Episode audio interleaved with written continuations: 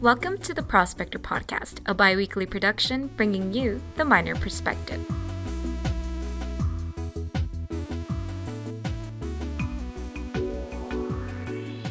Welcome back to a new episode of the Prospector Podcast. This is Ana Diaz here to recap some of the top stories uploaded on our website, theprospectordaily.com. In news, reporting Kristen Chaffer covers UTEP's latest title as it has been declared an R1 Very High Research University by Carnegie Classification of Institutions of Higher Education. In arts and culture, contributor Alison Rodriguez tells us about Albertino Ortega, a local artist who has recently been commissioned to create a third memorial for the August 3rd shooting victims. And in sports, editor Emily Velasquez comments on the Olympics' racial double standards after fans saw drug test rules differ between U.S. sprinter Sha'Carri Richardson and Russian skater Kamila Valieva this past year. You can read these stories and more at theprospectordaily.com.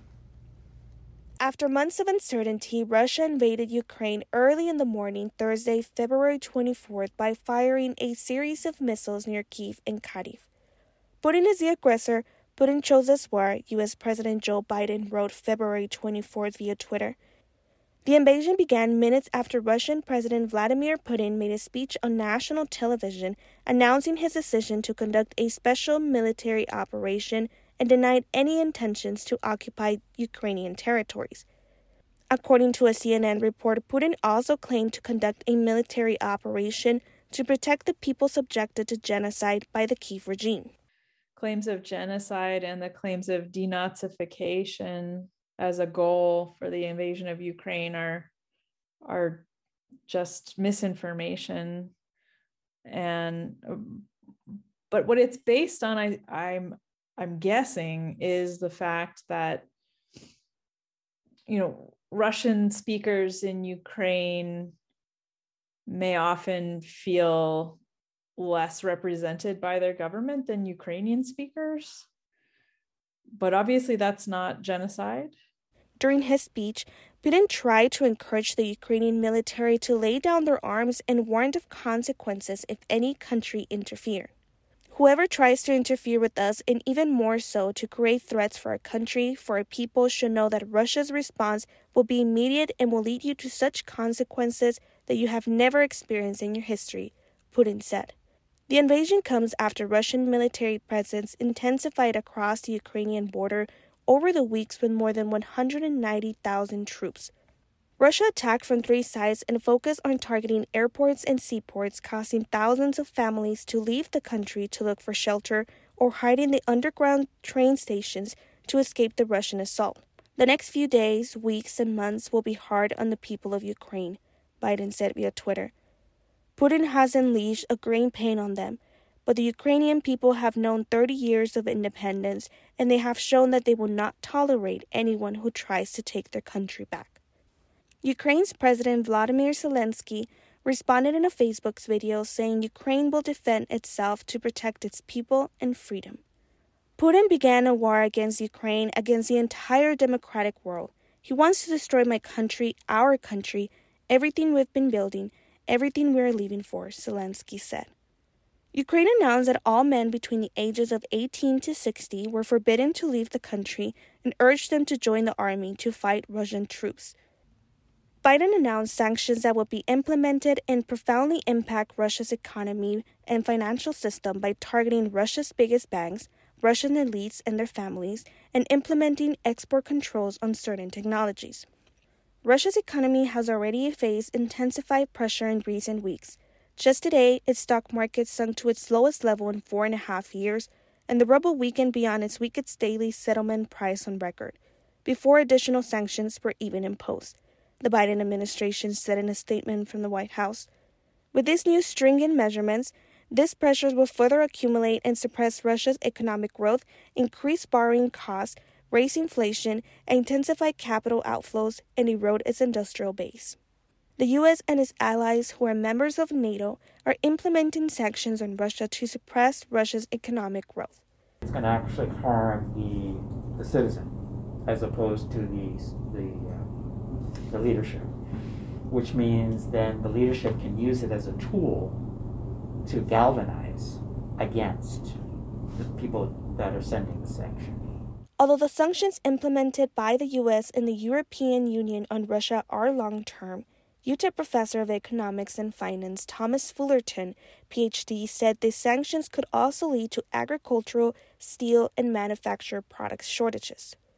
The war may interfere with the planting seasons for many crops and lead to higher global prices for wheat, corn, cabbage, barley, and peas, said Fullerton. Additional supply chain disruptions may result for steel and for other manufactured products. Also problematic are financial market upheavals for commodities, stocks, bonds, and currencies. The dollar has strengthened in recent days because of its status as a safe haven currency. Ukraine was formerly part of the Soviet Union but became independent when it collapsed in 1991. Putin claimed Ukraine is part of Russia's history and culture and considers it a hostile act if Ukraine joins NATO. We claim, rightfully so, that Putin has violated international law and international norms in doing what he did. And he did. So, therefore, for the United States to actually intervene, it would have to do so along the lines of international law.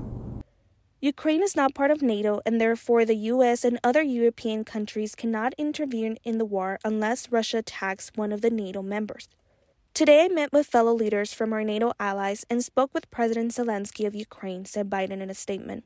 The United States continues to provide economic, humanitarian, and security support and we continue to rally other countries to provide similar assistance. Hannah believes that diplomacy was never a viable option for Russia and the West. The only way diplomacy would have worked is if we basically, if the West gave in to all of his demands, which was we would, NATO would never accept not only the Ukraine, but also never accept Finland and Sweden as members of NATO, right?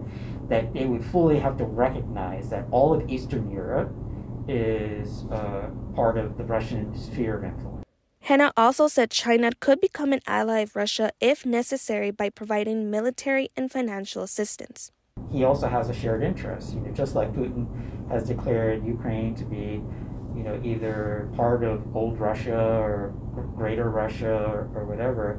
Uh, uh, uh People's Republic has had a long-standing claim on Taiwan, and uh, they want Taiwan to be integrated diplomatically, uh, and that's what they've been trying to do, and that's what he's been trying to do with Putin, trying to convince him to do so diplomatically. As of Saturday, February 26, The Guardian reported 198 Ukrainians have been killed, including three children, and 1,150 Ukrainian citizens have been injured according to Viktor Lyashko, the Minister of Healthcare of Ukraine. Former President Donald Trump praised Putin February 24th for his smart actions and called Zelensky brave during a fundraiser in Florida. Well, it, will be dangerous because he still has a lot of pull in the Republican Party. Uh, according to the latest uh, uh, polls, there, there's probably a good chance that the Republican Party will take control in the Congress, probably with a very strong pro Trump you know, contingency caucus, which means then any chance of getting congressional approval for any type of military action is probably out the window.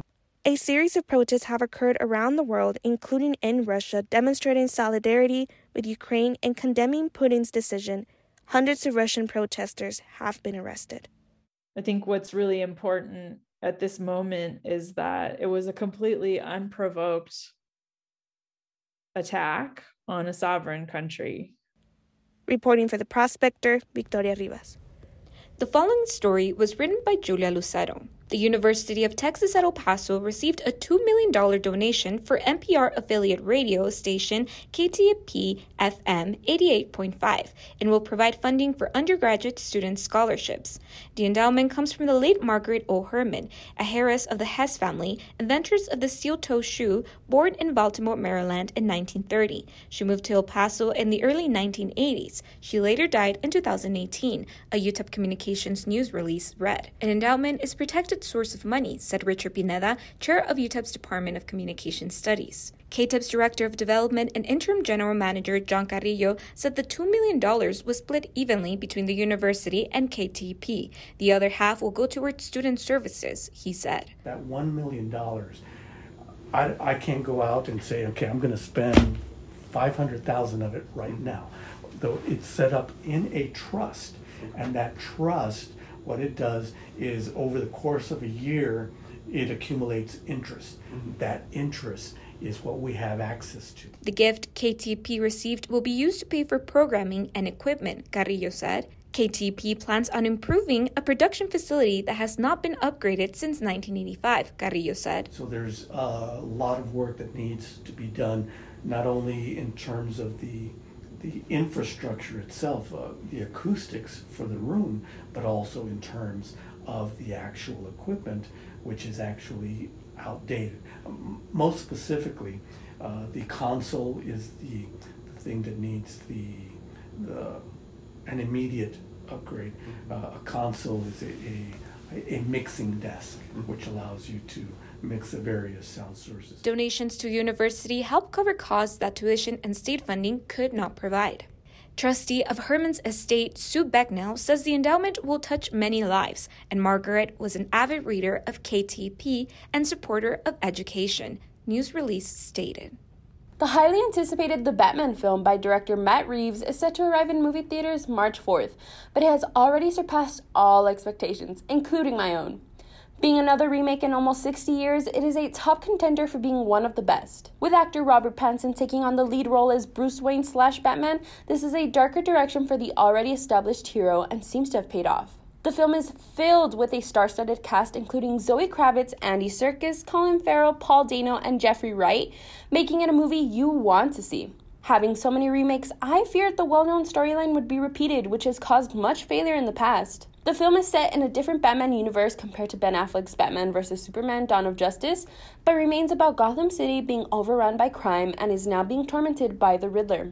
Pattinson, who faced backlash for being cast for this movie, was able to portray Batman with great ease, which seemed almost natural to him. His version of the character is darker and more realistic than its comic like predecessor and allows for great storytelling. Other great assets to this film are Colin Farrell and Paul Dano with their portrayal of the villains, the Penguin and the Riddler. Dano creates an unsettling feeling when it comes to the Riddler, as if it is realistic and could be some psycho off the streets. Farrell allows for such character development in the film, specifically since the Penguin is not the main antagonist of this movie.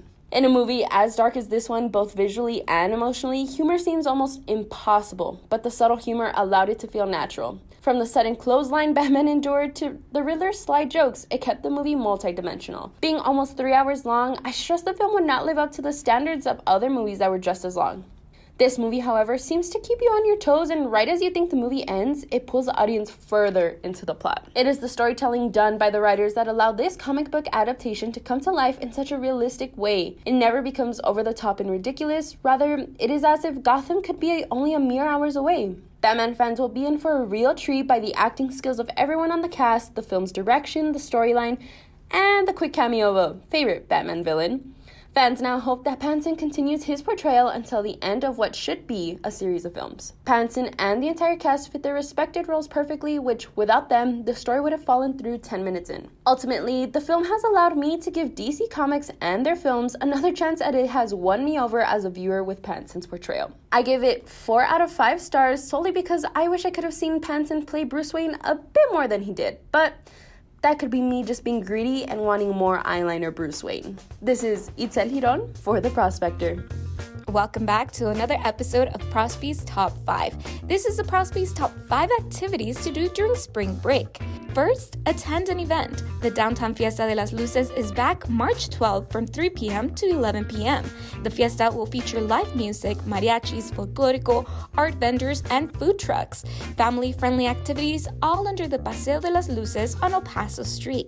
Next, visit a museum. The El Paso Museum of Art is hosting its contemporary ceramics Mata Ortiz exhibition, inviting audiences to experience the development of pottery's distinctive style, which combines tradition with modern innovation. The museum is open Wednesday through Saturday from 10 a.m. to 6 p.m. This spring break, get active. The 7th annual Fallen Trooper Fun slash Run Walk will be at 8 a.m. Saturday, March 19th at Ascarate Park. Registration is $25 per adult and children. Give back to the community. El Pasoans Fighting Hunger Food Bank is looking for volunteers to help sort, pack, and distribute donated food to the community members. The community service is available for those willing to help Monday through Friday of spring break from 8 a.m. to 12 p.m. or 12 p.m. to 4 p.m. Finally, celebrate St. Patrick's. The fifth annual Lucky St. Patrick's Day Crawl in El Paso is happening March 19th from 4 p.m. to 12 a.m. The tickets range from 20 to $25, starting with a drink at Rockstar Burger Bar. Tickets and more information may be found at eventbrite.com. Well, there you have it. We hope these Prosby Top 5 spring activities will keep you busy during a well deserved break from school. Let us know how you will be spending spring break by emailing us at prospector at utep.edu.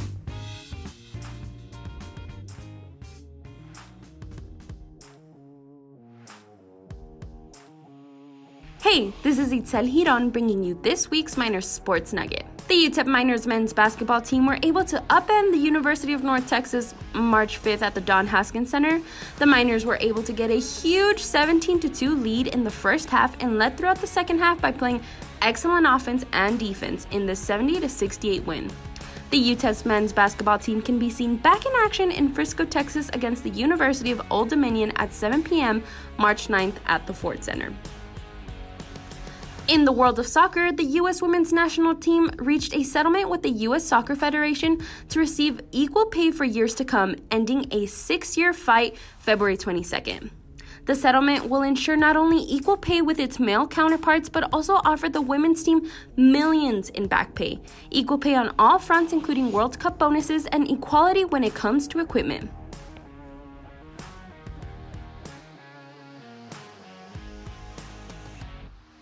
Thank you for joining us on this week's new episode of the Prospector Podcast. Join us next time for an all new Miner's Perspective.